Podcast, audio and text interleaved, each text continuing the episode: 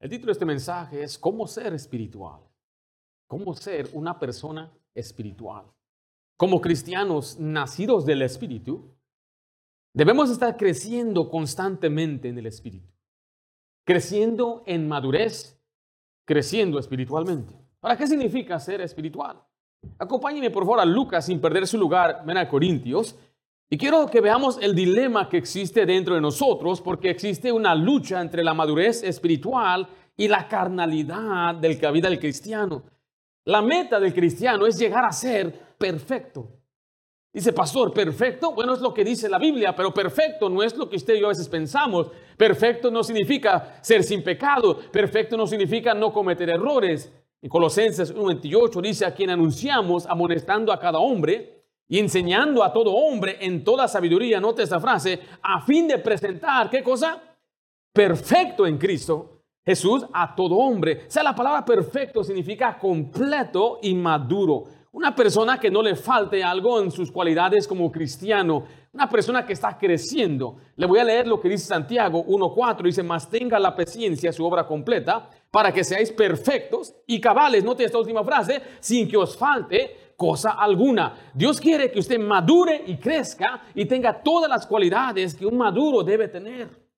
Ahora el contexto, si regresa a Corintios capítulo 3, habla de una iglesia carnal, una iglesia que tenían todos los dones espirituales, una iglesia que estaba bien acomodada económicamente hablando, pero tenían un problema a pesar de que era una iglesia completamente dotada, espiritualmente dotada, con todos los dones, dice Pablo así, en 1 Corintios 3, 1. De manera que yo, hermanos, no pude hablaros como a espirituales, sino como a qué? Como a carnales, como a niños en Cristo. Os di a beber leche y no vianda, porque aún no erais capaces, ni sois capaces todavía, porque aún sois, ¿qué dice? Aún sois carnales, pues habiendo entre vosotros celo, contiendas y disensiones, no sois carnales y andáis como hombres. Cuatro veces Pablo le dice, ustedes son carnales, andan como carnales, no como espirituales, no como cristianos maduros, sino como aquellos que aún no han crecido. Y esa es la analogía que vemos el día de hoy. Cristianos con tiempo y todavía chillando y llorando como bebés en Cristo. Todavía comportándose y reaccionando con temor y con temor hacia lo porvenir, con temor de mañana, ansiosos, preocupados, desanimados, se ofenden, peleándose unos con otros. Eso es un carnal. Y no hay nada malo cuando eres nuevo, apenas recibiste a Cristo, vas aprendiendo, pero dice la Biblia, aún no sois capaces, todavía no. Después de tanto tiempo, Pablo está hasta lamentándose que a pesar de tener tantos dones espirituales, están peleando entre ustedes. Pero ¿cómo ser entonces espiritual? En Corintios 13, 11, quiero que vea conmigo que usted debe cambiar. Es que así soy, usted debe cambiar. Es que así me criaron, usted debe cambiar. Es que así me enseñaron, usted debe crecer. Es que así me inculcaron. No, usted debe cambiar a ser como Cristo. Pero es que usted no sabe lo que me ha pasado a mí. Yo tampoco, usted tampoco sabe lo que me ha pasado a mí. Lo que Dios nos manda es cambiar, dejar de ser niños. En Corintios 13, 11, Pablo dice, cuando yo era niño, mire, hablaba como niño, pensaba como niño, juzgaba como niño, mas cuando ya fui hombre, ¿qué dice ahí? Dejé lo que era de niño. Qué espantoso es, en verdad, ver a un adulto que no creció, no se desarrolló. Eso no es normal. A veces vemos gente con enfermedades que no se desarrollan físicamente, había una niña que caminaba, eh, la llevaban en una, carriola por años y cuando usted veía a su hermana menor, ella parecía la bebé, pero tenía 21 años y todavía la trataban como una bebé. Eso no es normal. Y no es normal que un cristiano tenga años en el cristianismo y no ha crecido. Ahora usted dice, pastor, ¿yo puedo crecer? Bueno, ¿usted ha nacido de nuevo? ¿Ha nacido en el Espíritu? Entonces usted debe cambiar. ¿Es usted espiritual? ¿Considera usted que su vida refleja más carnalidad o espiritualidad?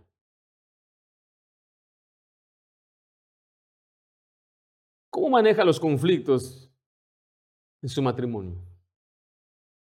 ¿Cómo maneja los conflictos en el trabajo, en la iglesia? Es espiritual. ¿Cómo están sus prioridades? ¿Es Dios primero?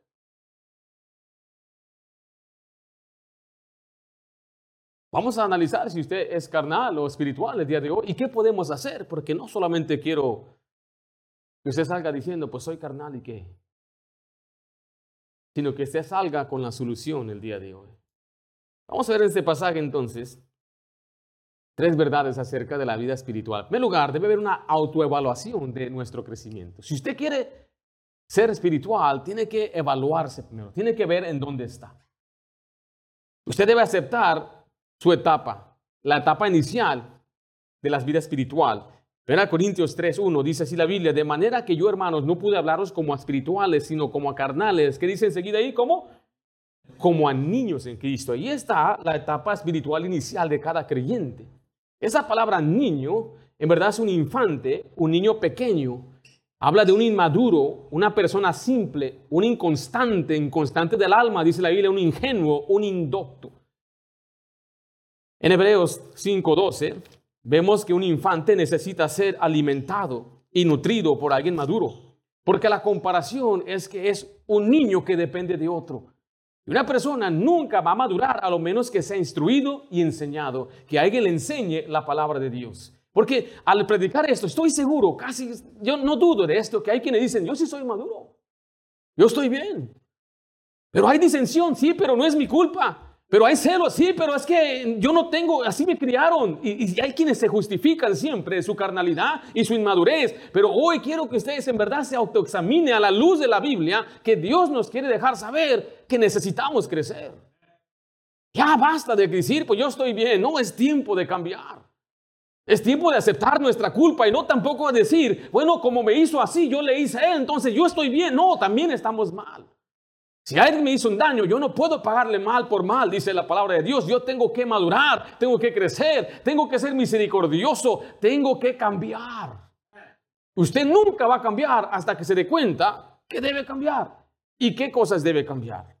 Hebreos 5:12, estamos ahí. Estamos ahí. Porque debiendo y hacer qué? Maestros, después, mire, de tanto tiempo. O sea que la madurez no viene con el tiempo no viene con la edad física. Tenéis necesidad de que se os vuelva a enseñar cuáles son los primeros rudimentos de la palabra de Dios.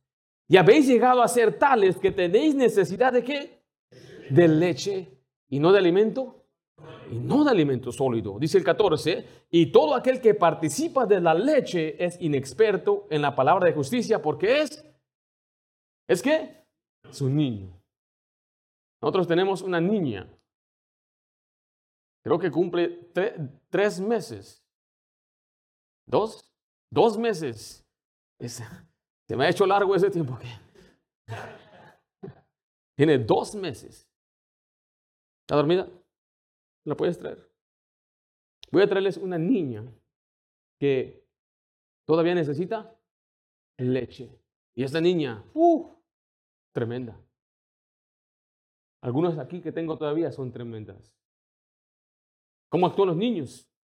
Tiene una mente de niño, sin maduro. Y lo que el niño necesita es que se le enseñe. Porque el inmaduro, escucha, el cristiano inmaduro no conoce la palabra de Dios. Mira, por ejemplo, vaya Ezequías 43.3. Ezequías 43.3. ¿Cuál será ese? ¿Dónde está? No, no existe Ezequías 43.3. Nada más llega hasta el capítulo 3. Un inmaduro no conoce la palabra de Dios. Un inmaduro no sabe lo que, lo que Dios quiere de él. un inmaduro no actúa conforme a la voluntad de Dios. Un inmaduro no posee valores espirituales ni eternos.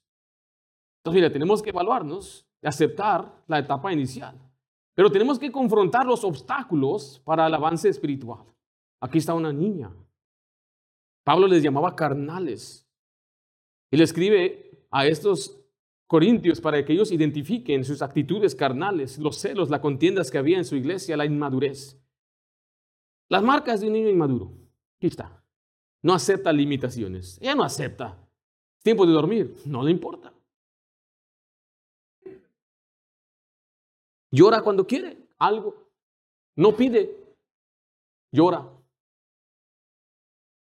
Cuando empieza ya a gatear, empieza a explorar, ¿no? ¿Y qué hacen mamás, los niños, cuando agarran algo del piso? Todo la boca. Y así son los nuevos en Cristo. Empiezan a buscar en línea cualquier cosa y a comerse cualquier cosa. En vez de comer la palabra de Dios, andan comiendo basura aquí, basura allá. No, no, no, no comas eso. Pero está rico, es muy bonita la prédica. No, no, aprende a no comerte cualquier cosa. El inmaduro quiere la cosa a su manera, cuando quiere. No le importa que estamos en la iglesia, te va a saltar a llorar, no le interesa. Puro, milagro que está viendo ahorita. Hasta se rió. ¿Por qué? Porque es un bebé y necesita que alguien más le alimente. Tiene mucha potencial. El potencial de una bebé es muy grande, puede ser entrenada, pero la actitud del niño es que quiere las cosas a su manera. Cuando se enoja, no le importa quién lo ve, hace berrinches. ¿O no? Bueno, te veo este le voy a dar, y ahora voy a pedir que venga otra niña. Ven para acá tú. Tú ven. Brinca. Eso. Aquí está otra niña. Tiene actitud de niña. Ella es irresponsable. ¿Eres irresponsable? Sí. ¿Sí? Ella, ve para acá. Fácil se desanima. Esta niña se desanima. Fácil.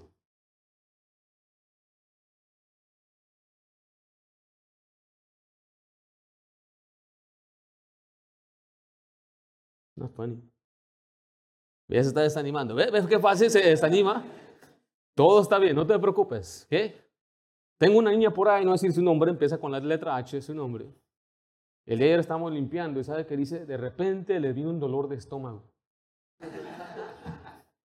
Así nada más de nada. Todo estaba bien. Vamos a limpiar. Ay. Otra niña por ahí decía que le dolía la pierna. Siempre cuando le tocaba limpiar, me duele la pierna y se sentaba. Después de limpiar, ya andaba corriendo. ¿Y qué pasó? Ya no me duele. Pero una niña, no puedo yo confiar en ella, las llaves de mi casa, de mi auto, no puedo confiar que ella se va a alimentar sola. Ella no es una persona confiable, no es siquiera poco confiable, no puedo confiar nada en ella, ni que limpie, ni que haga nada. Y esa es la idea que Dios nos está dando de lo que es un niño en Cristo. Una persona que se queja de todo. Una persona que hace berrinches por cualquier cosa. Una persona que se pelea con su prójimo por cualquier tontería. Una persona que no aguanta y no supera y no es responsable, hace mucho calor, hace mucha lluvia, estoy incómodo, no es, no es para mi beneficio, no me gusta, no me parece. Un niño en Cristo. Un niño que todavía se la pasa criticando y hablando mal por celos de otro hermano, por celos de un pariente, una persona inconstante que no se le puede dar ni siquiera las llaves de la iglesia porque no es confiable. No llega a la iglesia a tiempo, no viene a hacer lo que debe hacer, no se le puede confiar un ministerio, no puede cuidar nada de la casa de Dios porque es, es niño. Y es un problema porque es tiempo de crecer. Ya no seamos niños. Eh, ya vimos el nacimiento espiritual, una nueva naturaleza divina, pero es tiempo que se fortalezca en el Espíritu Santo. Una persona que siempre está haciendo lo que quiere hacer, no lo que debe hacer. Una persona que miente, mis hijas me mienten. Me mienten para evadir su responsabilidad y me mienten para evadir el castigo. En 2 Corintios 12, 20, quiero que veamos qué tan grave era el problema de los corintios. Porque les escribe en 1 Corintios y años después les vuelve a escribir y ¿qué crees? Siguen igual. Arreglaron unas cosas, pero siguen igual, no cambian. Segunda de Corintios 12, 20 dice, pues me temo que cuando llegue no os halle tales como quiero, y yo sea hallado de vosotros cual no queréis, o sea, voy a llegar enojado con ustedes. No que haya entre vosotros contiendas, envidias, iras, disensiones, maledicencias, murmuraciones, soberbias y otros desórdenes. En 1 Corintios 3 habla de celos. Quiero que vaya conmigo a Santiago 3:14. Y este asunto de los celos es un problema del corazón. Y cada pecado en la carne inicia en el corazón con un pensamiento, con una idea, con una opinión contraria a la Biblia. En Santiago 3, versículo 14 dice, pero si tenéis celos amargos y contención, ¿en dónde dice ahí? En vuestro corazón. En Santiago 3:16 dice, porque donde hay celos y contención, hay ahí perturbación y toda obra perversa. Una persona inmadura tiene un problema en el corazón. La maldad está en nuestro corazón y debemos limpiar, purificar el corazón, debemos crecer, cambiar nuestra forma de pensar, de andar. Es una persona carnal, dominada por su carne, por su ira. Se enoja, se impurece y la persona en su furia empieza a maldecir y empieza a hablar cosas amargas, ofensivas. Sabe presionar los botones ofensivos de su cónyuge, de sus hijos, de su esposo, de su amigo y los presiona de tal manera que quiere sacar lo peor de otra persona. Eso se llama malicia y maledicencia gritería, que se empiezan a gritar y a maldecir y a maltratar. Todos son marcas de una persona inmadura y carnal. ¿Es carnal usted? Llena de ira, se enoja, se enfurece, celos, es emocional. Sus emociones le dominan, se desanima fácilmente. Pero mire, yo no estoy diciendo que está mal eh, eh, entrar en momentos de desánimo. Somos seres humanos, pero el maduro sabe que él no debe de ser dominado por su emoción. Miren, nosotros eh, como familia estamos preocupados porque anoche o ayer una de nuestras sobrinas eh, tuvo un, un, ataque epiléptico y fue al hospital. Pero nosotros sabemos que Dios está en control, oramos, estamos ahí pendiente de oración, pero no, puedo, no podemos permitir que esas cosas empiecen a dominarnos y a desanimarnos y a dejar que actuemos como niños. ¿Qué hace un niño cuando está preocupado? Llora y se azota. Yo tenía un hermano, no voy a decir cuál de ellos es ¿Cuál de los más pequeños será? Quizás es el menor, no sé. Pero él se azotaba la cabeza, se enojaba y azotaba en el piso su cabeza. Yo creo que por eso está así. Y después se enojaba más, se revolcaba y se enojaba más y se pegaba más fuerte, él solito. Es como aquel, aquella vez se decía al Señor, duro es darte cosas contra los aguijón, darse, pegarse, pegarse por la ira que hay en muchos de nosotros, nos estamos dañando nosotros mismos. Papá me explicó que allá en el pueblo donde él vivía, cuando tenían ahí a un toro y le picaban para que se moviera con, un pico de metal, y aquel toro de repente se enojaba y él mismo empezaba a pegarle al pico. Y empezaba a sangrarse y más se enojaba y más se desangraba. Y ahí se morían, se desangraban solos. Y así son muchos cristianos. Piensan que como son niños y piensan que el berrinche va a hacer que suceda lo que quieren así es la manera de un niño. No, y no, así, así soy yo y me subo sobre mi macho y nadie me quita de aquí. Y así están niños. Eso es lo que así actúa un niño. No estoy diciendo que no debemos enojarnos, airaos, pero no pequéis. Pero algunos de son niños, actúan como niños, pecan, maldicen, ofenden. Son muy emocionales, son, no son estables emocionalmente hablando. Miren Gálatas 5, 19. ¿Somos carnales? ¿Hay carnalidad entre nosotros? ¿Están muy callados? Gálatas 5 vemos otra forma que se manifiesta la carnalidad de una persona. Y esta lista es larga, no la voy a cubrir. Solamente quiero que vea claramente lo que la Biblia se enseña en cuanto a la carnalidad. Dice, manifiestas son las obras de la carne, que son adulterio, fornicación, inmundicia, lascivia, idolatría, hechicerías, enemistades, pleitos, celos, iras, contiendas, disensiones, herejías y envidias, homicidios, borracheras, orgías y cosas semejantes a estas, cerca de las cuales os amonesto, como yo los he dicho antes, que los, que practican tales cosas no heredarán el reino de Dios. Estos son pecados tan graves que unos incrédulos gentiles que no conocen a Cristo, por eso van a ser juzgados. Está diciendo, ellos viven así sin conocer a Cristo. ¿Cuánto más usted debe tener cuidado, ser un creyente que tiene el Espíritu Santo morando en él y permitir que su carne le domine y manifieste estas obras? Tiempo de madurar. En Proverbios 13:10 vemos otro problema, que es el problema que tienen los corintios, es el orgullo, la soberbia. ¿Por qué hay tantas contenciones, Pablo? ¿Por qué se pelean tanto los corintios? Bueno, la Biblia nos explica de dónde viene la contienda. La contienda viene de la soberbia, viene del orgulloso, aquella persona egocéntrica, aquella persona que quiere siempre salirse con la suya y quiere estar siempre, cuando tiene argumento, no quieren llegar a una conclusión para resolver el problema, quieren ganar. Y se enojan porque, y a veces hasta sabe que está mal, pero es contrario porque es orgulloso, es soberbio y lo que le importa más es ganar.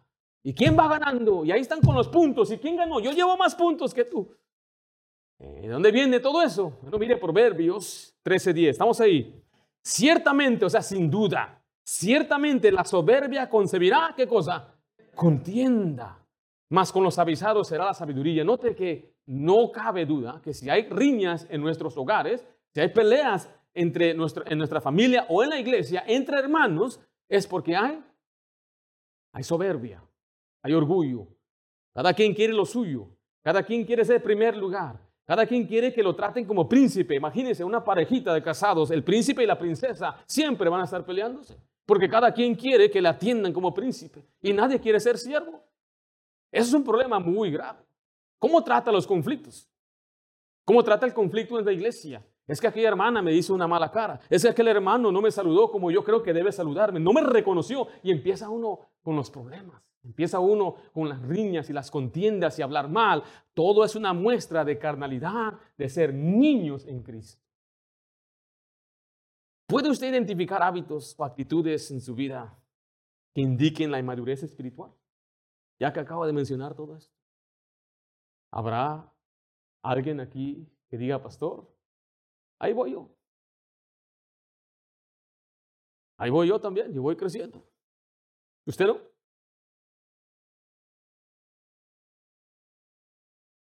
¿Quién aquí es orgulloso? Muy bien. Los que no son orgullosos, la parte la que sigue es para usted. Todos somos orgullosos, todos batallamos, todos necesitamos crecer. Ahora, vimos que debemos autoevaluarnos, ¿correcto? Ahora, si usted es nuevo, yo no lo estoy, ah, yo no quiero que usted se vaya sintiendo que lo estoy maltratando. Yo no estoy maltratando a nadie, pero hay hermanitos aquí que ya tienen años. Tienen muchos años. Y parece como que, que no, no le entran. ¿Qué debo hacer, pastor? Aquí va la solución. Usted debe aspirar a profundizarse en la palabra. O sea, la solución está en la palabra de Dios. Vaya a 1 Corintios 3, 2. Usted debe anhelar el alimento sólido. ¿Cuántas veces se le ha enseñado, mi querido hermano, que usted lea su Biblia? ¿Cuántas lecturas bíblicas se les ha dado? ¿Cuántas veces les ha casi hasta exigido? Pero ¿cómo va su lectura bíblica?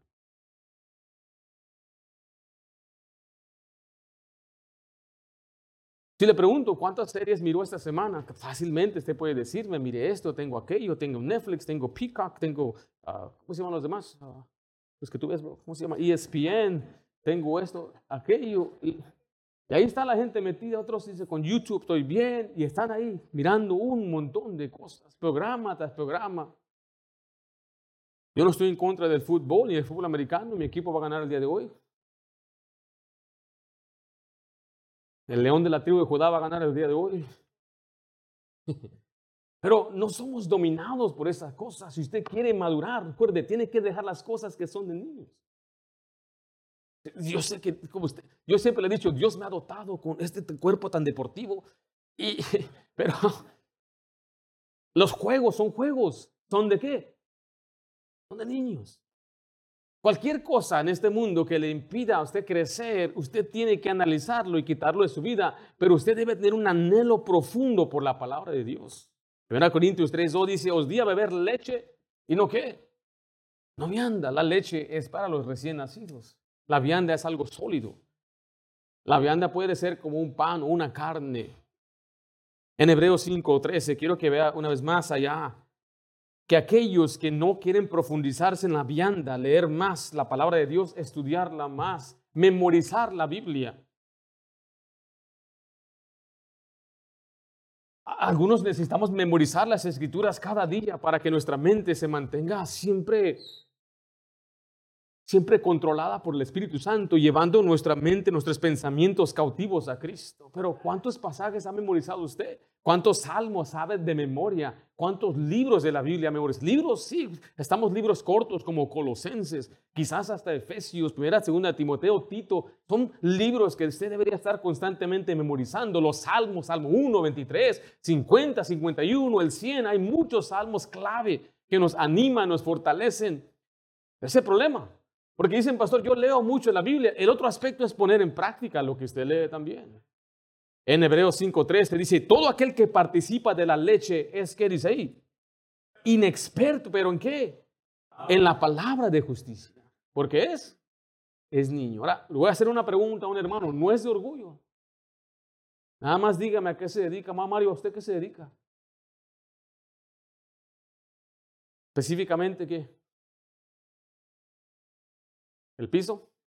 Ahora, ¿es usted un experto? Muy bien. Un experto significa que tiene los conocimientos, sabe dónde conseguir el material, sabe cómo acomodar el piso, cómo arreglarlo, prepararlo y cómo ponerlo, pero derechito, como usted no se imagina. Mira, usted pone ahí una, ¿cómo se llama esa? La medida esa. El nivel irá y queda mostrándote que el mundo no está plano.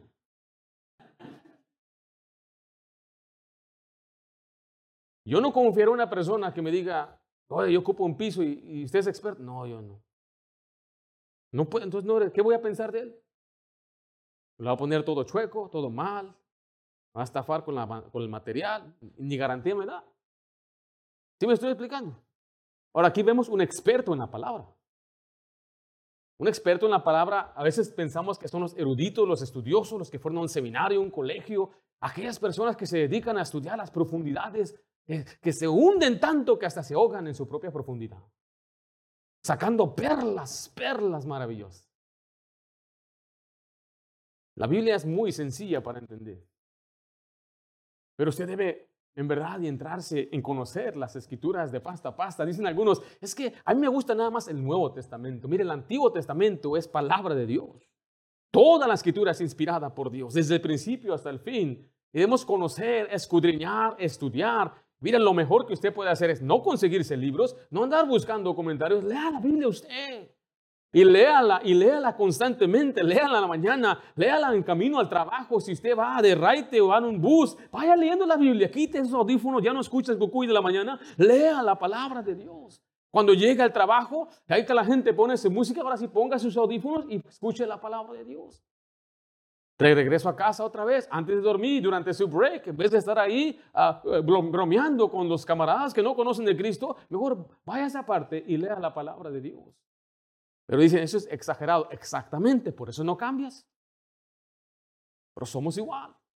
Por eso somos los mismos. Por eso no cambiamos, porque en vez de escuchar palabra de Dios, estamos escuchando a otras voces. Estamos escuchando a la gente del mundo. Estamos escuchando a los escarnecedores. Estamos escuchando a aquella gente que no te va a dar un consejo bíblico, te va a decir lo opuesto. Déjala, déjalo. ¿A poco te va a hablar así? ¿A poco tú vas a la iglesia tanto? ¿A poco es tanta religión? ¿A poco otra vez con lo mismo? Estás escuchando esas voces en vez de ir a lo que dice la Biblia, nunca vas a crecer. Uno tiene que crecer en discernimiento. 1 Corintios 3:2 dice la Biblia, os di a beber leche y no vianda Note esta siguiente frase, porque aún no erais capaces, ni sois capaces aún. ¿Capaces de qué? Capaces de poder recibir esa carne. ¿Por qué? Porque eso se llama discernimiento. Así lo dice Hebreos 5.14. Estamos regresando una y otra vez a Hebreos 5. Regrese a Hebreos 5.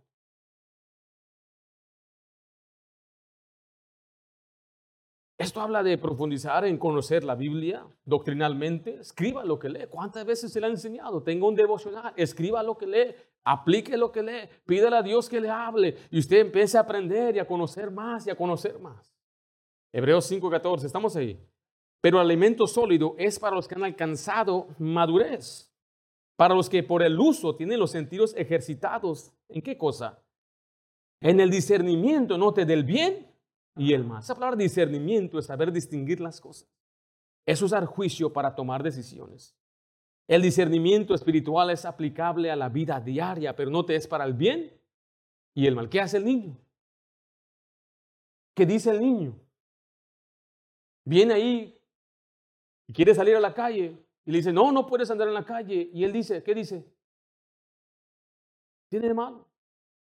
¿Qué tiene de malo que yo tenga esos amigos? Viene el muchacho, mamá, mamá, déjame ir aquí a la fiesta con mis amigos. No, no, no. ¿Cómo vas a ir para allá? ¿Y qué dice? ¿Qué tiene de malo?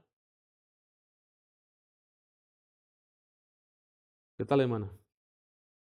Una vez yo me senté al lado de una muchacha en la iglesia. ¿Ya te la sabes?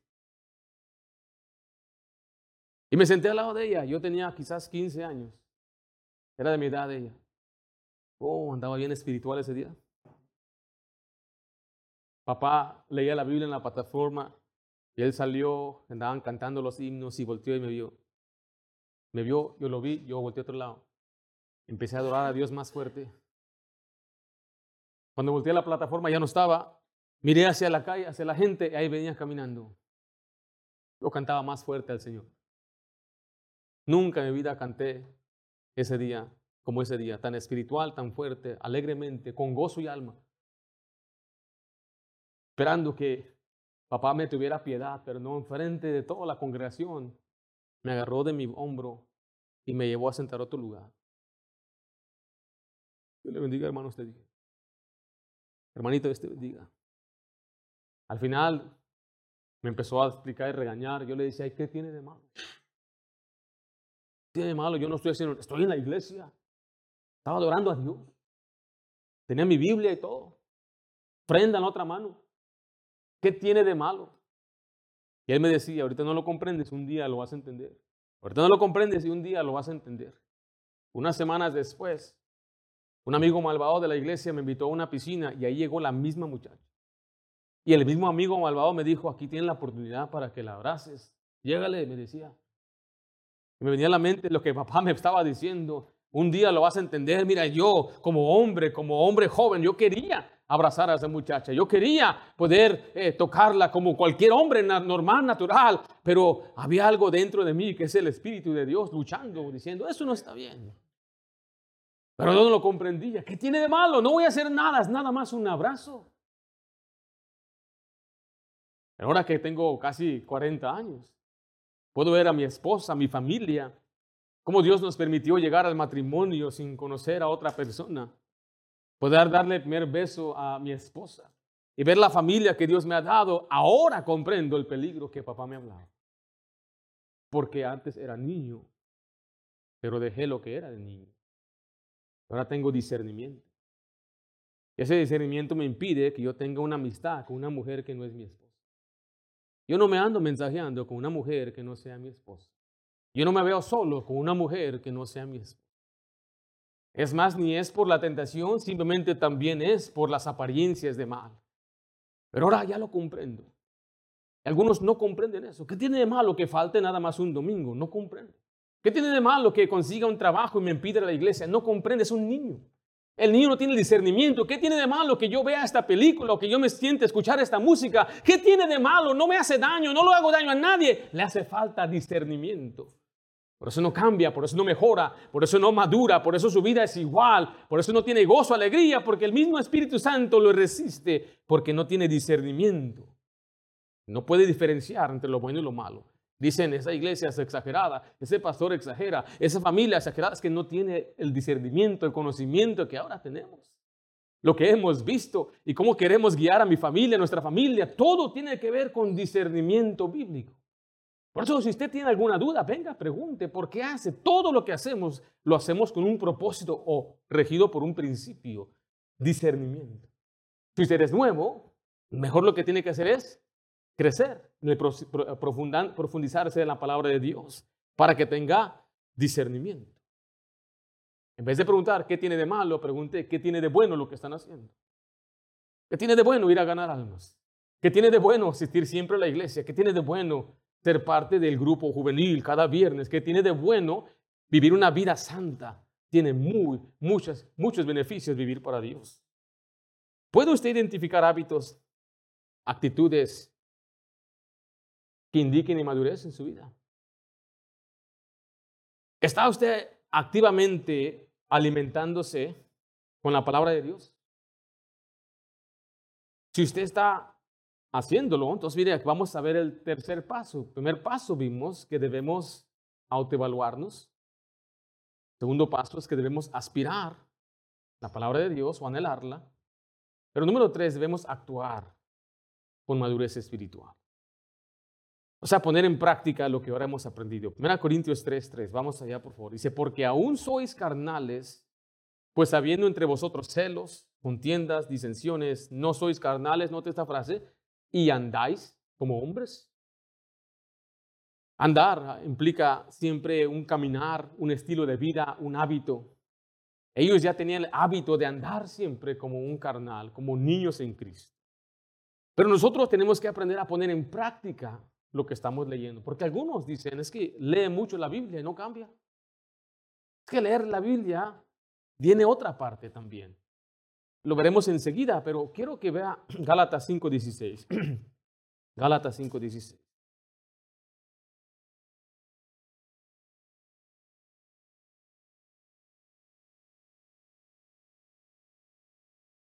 Vamos ahí. Digo pues, andad en el Espíritu. Note la siguiente frase. Y no satisfagáis los deseos de la carne. Voy a andar en el Espíritu. ¿Ya? ¿Se acuerdan qué significa eso? Yo soy el Espíritu de esta ilustración. Es una ilustración.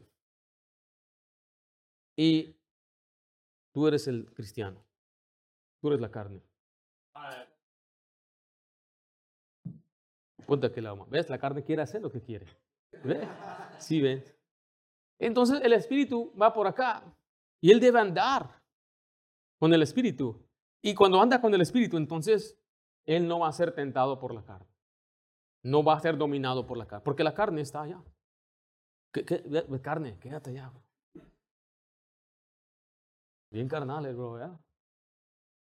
Y tiene que seguir al espíritu. Va el espíritu, pero si él se aleja o si empieza a tambalear, no leer su Biblia, no profundizar en las escrituras, no asistir a la casa de Dios, no orar, las malas influencias le van a ir naturalmente, ni le dije que hiciera, pero ve cómo naturalmente se va acercando a la carne. Y ahí está la carne, lo tiene dominado. Domínalo, bro. Ahí lo tiene dominado. Y mire, y hay parte de él que dice, mira hacia acá, si quiere ir a la iglesia, si quiere ir. Usted sabe a qué me refiero. Tremendo. Cómo naturalmente saben qué hacer. Pero él ha sido dominado por la carne. Algunos están esperando a sentir algo, no vas a sentir nada. Mira, lo que está sintiendo ahorita, quizás algunos es coraje, y eso es lo que debe sentir.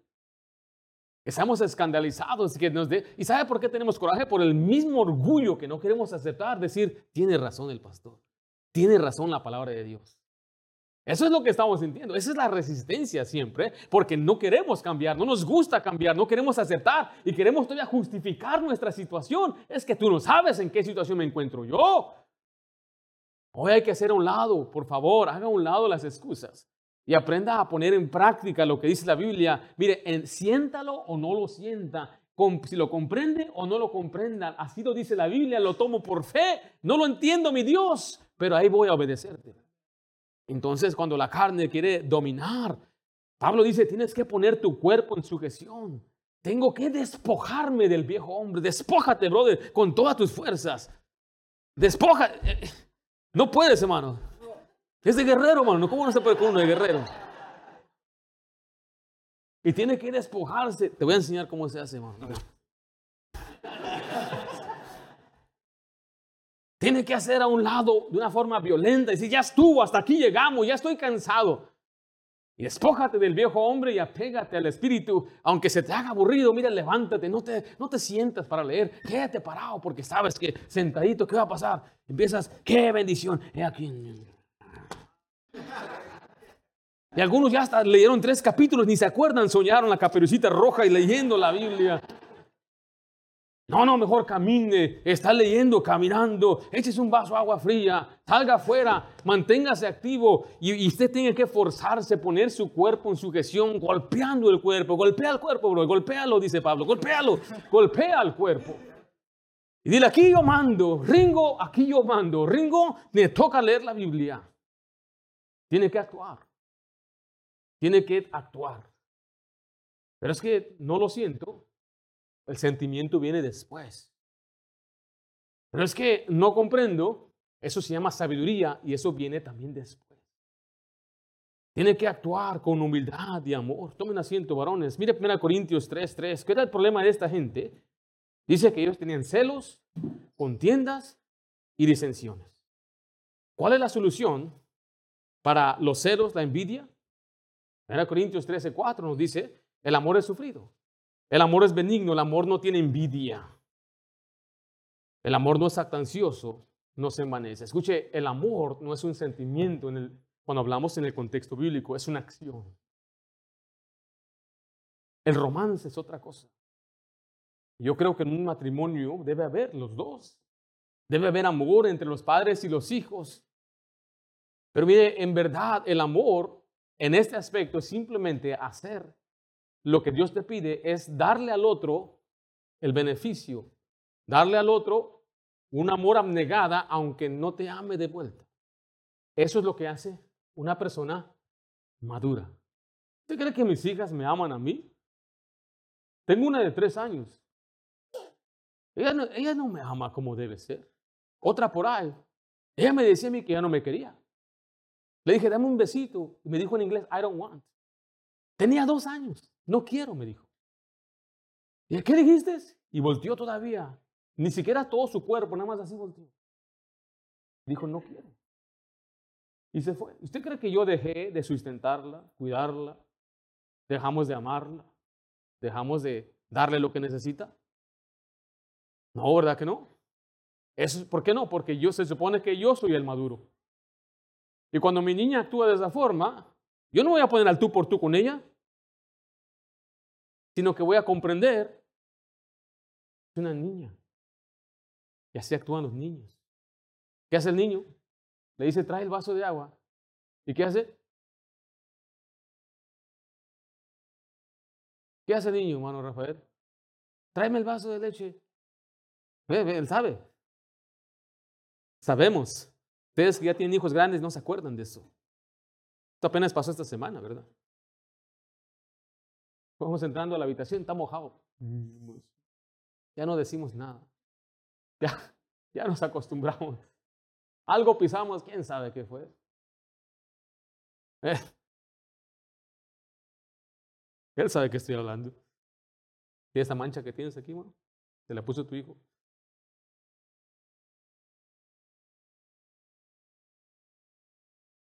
No puede haber dos niños en la casa, entonces. Uno tiene que ser el maduro, ¿o no? El amor cubre las faltas. En Filipenses 2.3, quiero que vaya, ¿cómo se arregla entonces el asunto de las contiendas? Pastor, yo ya pero hay mucha contención todavía. Bueno, mire lo que dice la Biblia, lo que nos hace falta es humildad. Nada hagáis por contienda, por, por vanagloria. O sea, no hagas nada por pelearte, por hacer quedar mal a otro, y tampoco lo hagas por vanagloria, no lo hagas para que tú te veas bien, para que tú seas el que sales enfrente. Dice, antes bien con, ¿con qué? Humildad, estimando cada uno de los demás como superiores al mismo, no mirando cada uno por lo suyo propio. Mira otra vez, la humildad es mirando por el bien de los demás, sino cada cual por el de los otros. Para ser maduro requiere amar a una persona de una forma abnegada. Para ser maduro requiere ser humilde y mirar siempre el bien de los demás el bien por los demás y poner a otros en primer lugar.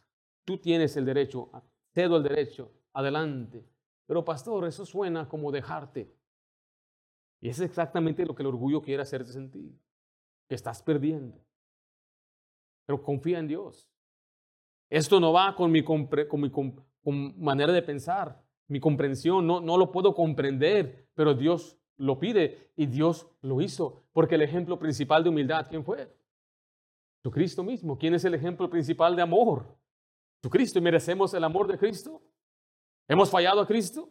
¿Le seguimos fallando a Cristo? Dice la Biblia, si fuéramos infieles, Él, Él permanece fiel.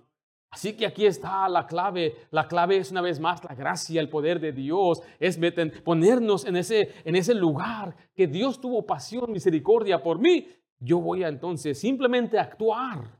Voy a hacer lo que Dios me pide. Pero mire, vaya conmigo a 1 Corintios 3:3. Es gobernado por la palabra de Dios.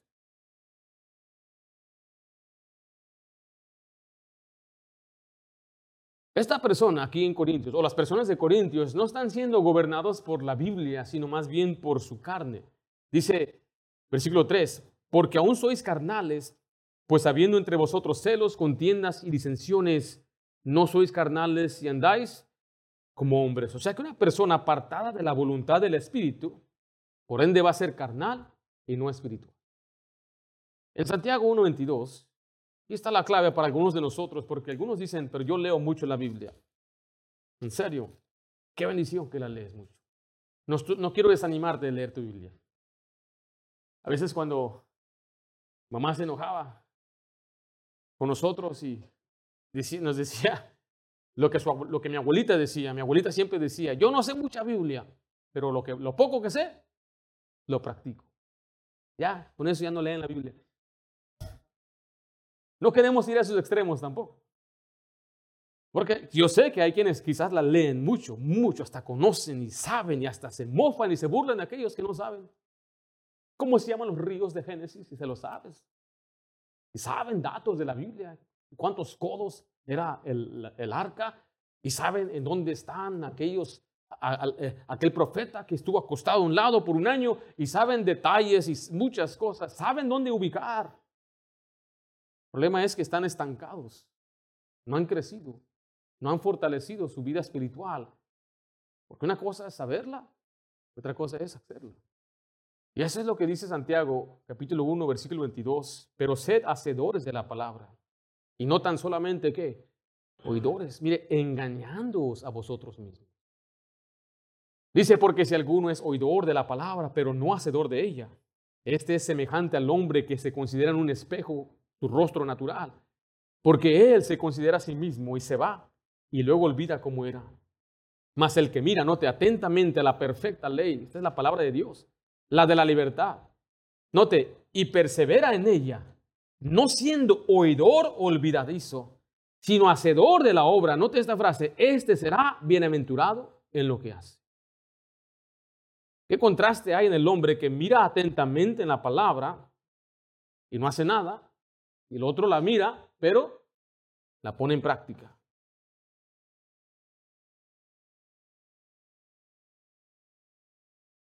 Un aspecto de nuestro devocional que enseñamos es observación, pero está la aplicación. ¿Qué haces con lo que lees? ¿Qué haces con lo que escuchas en la predicación? Ya te se te predicó, ya se te enseñó, pero ¿qué vas a hacer? ¿Qué vas a hacer? ¿Qué va a hacer usted? Sus preceptos no son gravosos porque entiende que es la ley de libertad. Es que a mí no me gusta, claro, es su carne, y se sienten como que están encarcelados, apresados en esta vida de cristianismo. Pero dice la Biblia, no, es la verdadera libertad. Cuando uno hace lo que Dios dice, serás verdaderamente libre. Cuando usted obedece, encuentra la libertad de las tradiciones humanas, de los razonamientos carnales. La verdad nos, la verdad nos libera. Y este hombre entonces se beneficia de la Biblia porque empieza a obedecer y es guiado por convicciones. Mire, es por principio y no presión me escuchó? Son presionados a hacer cosas. ¿Qué hace un niño? Lo presionan y ¿qué hace? Lo hace. Le presionan que diga una palabra y lo hace. Le presionan que robe y ¿qué hace?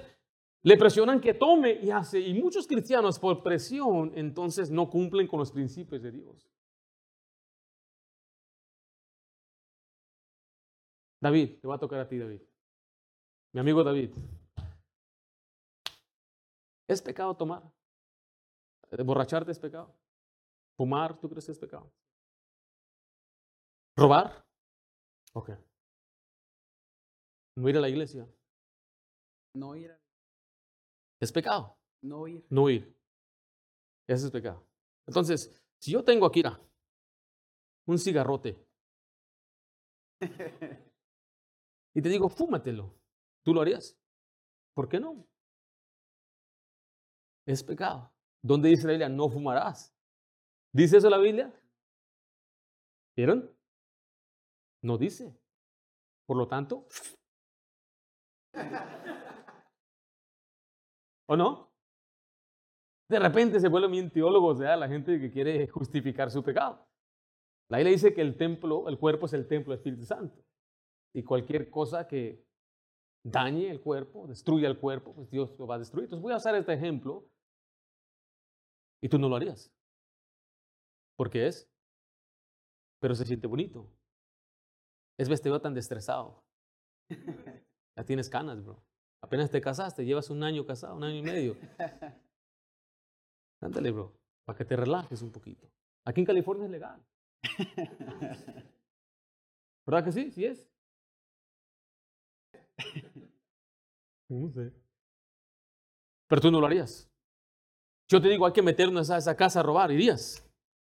¿Por qué no? Es un principio, ¿correcto? Pero digo, el domingo te quiero dar un trabajo. Tú me dijiste que es pecado no ir a la iglesia, ¿correcto? Vas a faltar el domingo a la iglesia. O ya cambió la cosa, ¿verdad? Es que ya está la presión. La presión de, pues, tengo que ir. ya no estamos viviendo por principio. Ya estamos viviendo por, por presión de la vida. Es que Biden y este, aquello, la gas, ya sabes, ¿cómo le voy a hacer? ¿Vivimos por principios o vivimos por presión? ¿Qué, qué? Tiene que decidir. El cristiano maduro vive por principios. ¿Sí o no? Voy a correr. Te necesito. ¿Tú has trabajado, bro?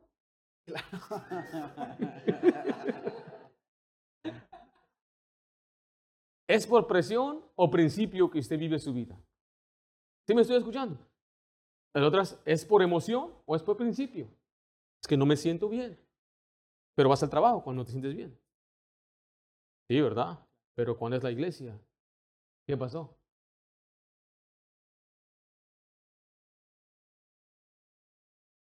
Estoy desanimado.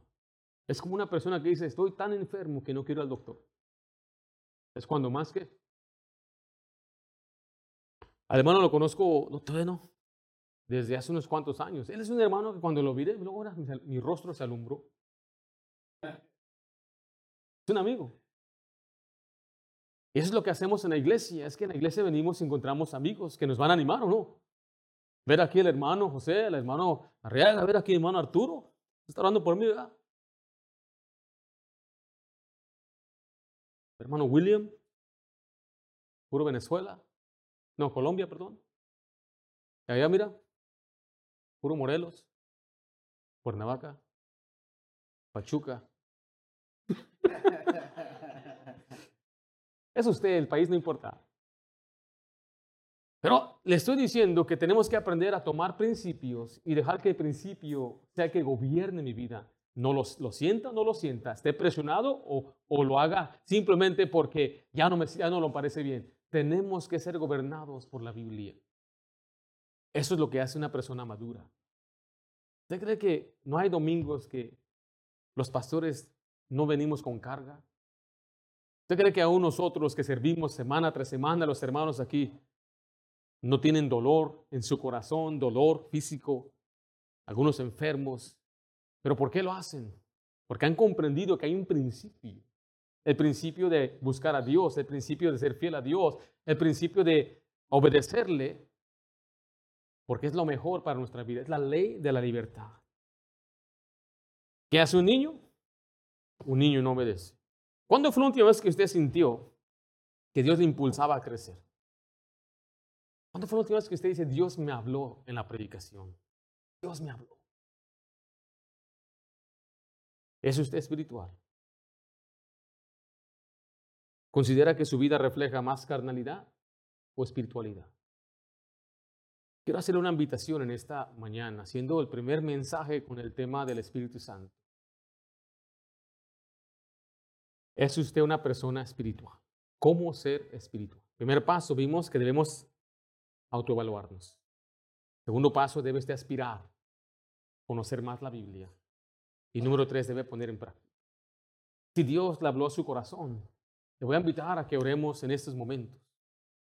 Quizás por el espacio te puede simplemente arrodillarse. Me gustaría que se arrodillara o si pudiera usted pasar acá enfrente como el Señor le guíe, pero que usted pueda tomar una decisión. Señor, yo he batallado con mi vida espiritual. Señor, me hace falta crecer. Me hace falta cambiar en alguna área. Me hace falta ser más como Cristo. Yo no quiero que nadie se sienta de una forma forzado a orar, pero yo le animo que usted se examine, se autoexamine y pídele a Dios. Todos necesitamos crecer en alguna área u otra. ¿Qué tan importante es que aprendamos este día a ser espirituales. Padre Santo, venimos en este momento suplicándote que tú nos ayudes. Señor, yo soy el primero que debe crecer. Señor, yo soy el primero que reconozco la necesidad de cambiar. Habiendo ya siendo cristiano por años y pastor por años, algunas áreas en mi vida que aún yo debo cambiar, algunas actitudes. A veces, Señor, yo también actúo como un niño. Quizás me desespero, me enojo. Quizás dentro de mi corazón yo he podido, eh, tú, tú conoces mi corazón y quizás exteriormente me he podido contener, pero tú sabes, Señor, que dentro de mi corazón ha habido tiempos donde yo mismo me desanimo y necesito constantemente crecer y dejar las cosas que son de niño. Señor, danos en verdad amor unos por otros, humildad, para que no haya entre nosotros celos ni contiendas, ni haya tampoco riñas ni querellas, sino más bien, Señor, seamos en un solo sentir, siguiéndote, Padre. Confirma la decisión de nuestros corazones, Señor, de hacer lo que a ti te agrada. Vivir por principio, no por presión, vivir por principio y no por emoción. En nombre de Cristo Jesús. 아멘.